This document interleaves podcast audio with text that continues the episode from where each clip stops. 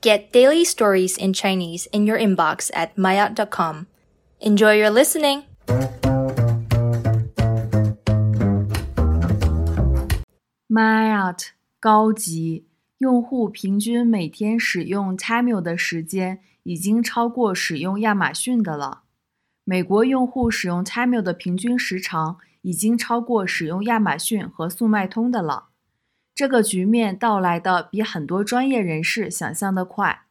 据统计，用户平均每天在 Temu 上花费的时间超过二十分钟。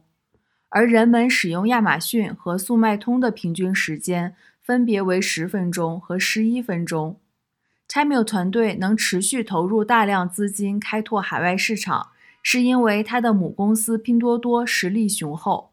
毕竟，跨境电商在刚开始的时候对资本实力要求很高。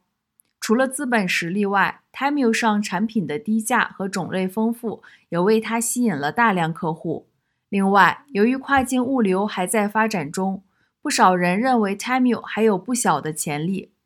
一旦 Temu 的物流服务可以做到像国内一样快和靠谱，它的销售量一定还会快速增加。不过，虽然 Tamil 的发展势头很好，但人们也知道，如果各国政府为了发展本地企业而驱逐 Tamil 的话，Tamil 也是无可奈何的。而 TikTok 的印尼业务就是 Tamil 的前车之鉴。